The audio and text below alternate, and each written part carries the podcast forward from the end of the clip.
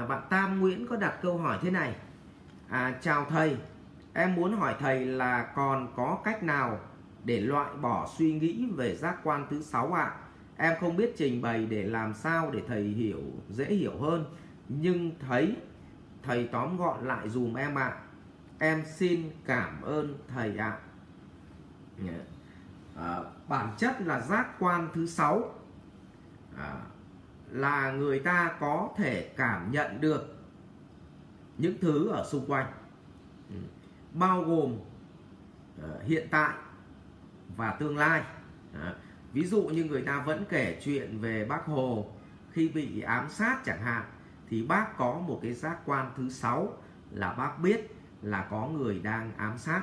Và thực ra, phụ nữ thì thường cái giác quan thứ sáu của phụ nữ nhạy cảm hơn nam giới ví dụ như phụ nữ không tin các anh chị thử thử một cái cảm giác này là phụ nữ họ cảm giác ra ngay.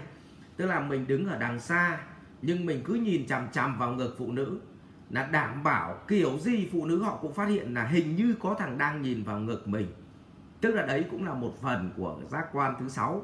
Cho nên là phụ nữ họ phát hiện ra thằng dê rất là nhanh, là bởi vì ông dê là ông hay nhìn vào điểm nhạy cảm. Mà chỉ cần có người nhìn vào điểm nhạy cảm của họ thôi là họ có một cái giác quan, họ cảm nhận được hình như chỗ này đang bị soi. Đấy, thì, và bản chất của giác quan thứ sáu chính là người ta cảm nhận được những thứ đó diễn ra trong hiện tại hoặc sắp diễn ra trong tương lai gần. Vậy, cái cơ chế ở đâu mà có giác quan thứ sáu? Thì thưa các anh chị, là trong đạo Phật thì có bát thức tâm vương. Cái này nghe thì anh chị phải nghiên cứu bát thức tâm vương thì nó mới ra được giác quan thứ sáu. Như vậy chúng ta phải nghe lại bát thức tâm vương mà thầy thích tuệ hải giảng cái này cũng rất là hay. Đó. thế thì nguyên tắc của chúng ta là có cái ngũ thức bao gồm uh, uh, tai mắt mũi lưỡi thân. Uh, thì như vậy uh, gọi là là là ngũ thức. Sau cái ngũ thức ấy nó vào trong con người mình và nó so sánh với cái kiết sử mà mình gọi là niềm tin cũ đấy thì nó cho ra cái ý thức và toàn bộ cái ý thức nó kết luận đấy thì nó được lưu vào thông qua cái lạt ma thức. À, thì thì mặt na thức thì được lưu vào cái a lại gia thức.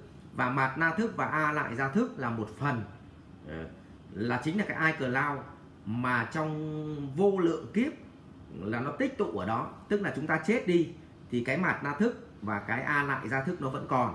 Và cái năng lượng đấy mà chúng ta hay gọi là linh hồn đấy hay chúng ta gọi là ma à, thế thực ra nó không phải nó là một cái phần năng lượng. Và khi mà chúng ta được sinh ra trong một cái đời sống khác trong cái kiếp khác thì toàn bộ cái thông tin ở bộ nhớ của iCloud ấy nó lại ào về cái điện thoại mới. Thì cái phần đó nó chính là cái phần a lại gia thức.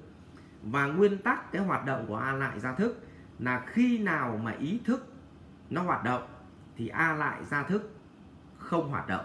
Và khi nào ý thức bị chết thì a lại gia thức, nó sẽ hoạt động. Tức là khi chúng ta thân xác, chúng ta chết, là chết cái cái sáu căn, thì cái a lại gia thức, nó sẽ hoạt động trở lại.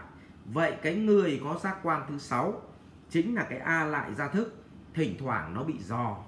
Nó dò ra ngoài, chính vì vậy khi ngủ mơ, đôi khi chúng ta cũng gặp được một số cái cảnh vật hiện tượng. Nó rất là quen, nhưng mặc dù mình chưa gặp bao giờ. Ừ. và đấy chính là một cái phần của a lại gia thức, tức là cái bộ nhớ trong vô lượng kiếp và chúng ta tu thiền chính là chúng ta truy cập vào cái a lại gia thức để tìm xem trong vô lượng kiếp mình uh, tiến hóa từ chó mèo gà lợn bò trâu ngựa khỉ rồi lên thành người mình chẳng hạn. Hay trước kiếp trước mình là phật à là thánh nhưng mình tụt xuống. Tức là cái đấy người ta gọi là túc mạng thông. Thì chính là tìm về cái a lại gia thức. Thì tóm lại tôi chỉ chốt lại với bạn rằng cái giác quan thứ sáu là một cái thông tin dò dỉ từ a lại gia thức. Khi mà ý thức của chúng ta đóng lại chính vì vậy thiền chính là việc đóng lại ý thức. Tức là bạn không còn suy nghĩ lan man bạn không cần phải ý thức cái gì cả thì mặc nhiên trong vô lượng kiếp nó sẽ xuất hiện. Đó là cũng là một cái cách của thiền để tìm về với a lại gia thức chính là đóng lại cái ý thức đấy. Thì tìm về a lại gia thức. Và giác quan thứ sáu chính là a lại gia thức nó dò dỉ ra ngoài. Cho nên là cái việc mà mà à, để loại bỏ cái giác quan thứ sáu, thì bạn không cần phải loại bỏ. Vì loại bỏ nó để làm gì đâu? Và khi nào bạn nhớ đến giác quan thứ sáu, tức là bạn sống trong vọng tưởng, hoặc là bạn chấp vào quá khứ, thế thì chúng ta không cần phải loại bỏ nó. Cái việc nó diễn ra, cứ để nó diễn ra, nhưng mình cứ an trú trong hiện tại, thì nó đến hay không đến, nó chả ảnh hưởng gì cả. Cũng giống như kiểu là ờ, nếu mà mình là người đàn ông mà không máu gái thì thì là phụ nữ họ đến hay họ không đến, thì nó không ảnh hưởng gì cả nhưng nếu mà mình bị bám chấp vào máu gái thôi thì họ đến thì mình vui, mình buồn. Vì vậy là nhà Phật mới có một cái khái niệm gọi là không sinh, không diệt. Vậy thì cái việc nó sinh thì kệ nó thôi, cảnh nó sinh kệ nó. Cho nên là với có cái câu là gì ạ? Tâm bất biến, giữa dòng đời vạn biến. Mặc cho cảnh thay đổi thì chúng ta vẫn không thay đổi, tâm ta vẫn định. Cho nên người ta gọi là giữ tâm, chứ không giữ cảnh kẻ nào vậy thì cái cái cái cái việc giác quan thứ sáu là cảnh, chứ không phải là tâm. Vì vậy chúng ta tập trung vào giữ cho tâm mình nó định an trú trong hiện tại, tập trung làm việc gì cứ làm việc đấy. Còn nếu như mình có cái giác quan thứ sáu, mình phát hiện ra điều gì thì cứ kệ nó, cứ vậy an trú trong hiện tại thôi. Đừng tập trung vào nó trong trong cái việc mà mình đoán nhận một cái gì đấy, mình đoán và cuối cùng tự mình sẽ bị nó nó lôi đi và mình không làm tốt trong hiện tại nữa. Thì tôi chỉ ờ, giải thích cho bạn đơn giản nhưng mà để cho mọi người hiểu hết chỗ này thì tôi khuyên mọi người về nên nghe cái bát thức tâm vương thì với lý giải được hết cái câu chuyện này. Còn nếu không á, thì tôi nói như thế này thì mọi người cũng chỉ khá là mơ hồ thôi. Và tôi khuyên mọi người nghe lại bát thức tâm vương. Rồi cảm ơn uh, câu hỏi của của của Tam Nguyễn.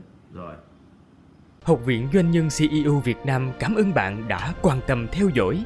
Để biết thêm chi tiết về các chương trình huấn luyện của thầy Ngô Minh Tuấn và Học viện Doanh nhân CEO Việt Nam, xin vui lòng truy cập website ceovietnam.edu.vn Hotline 1800 577722 nhánh số 5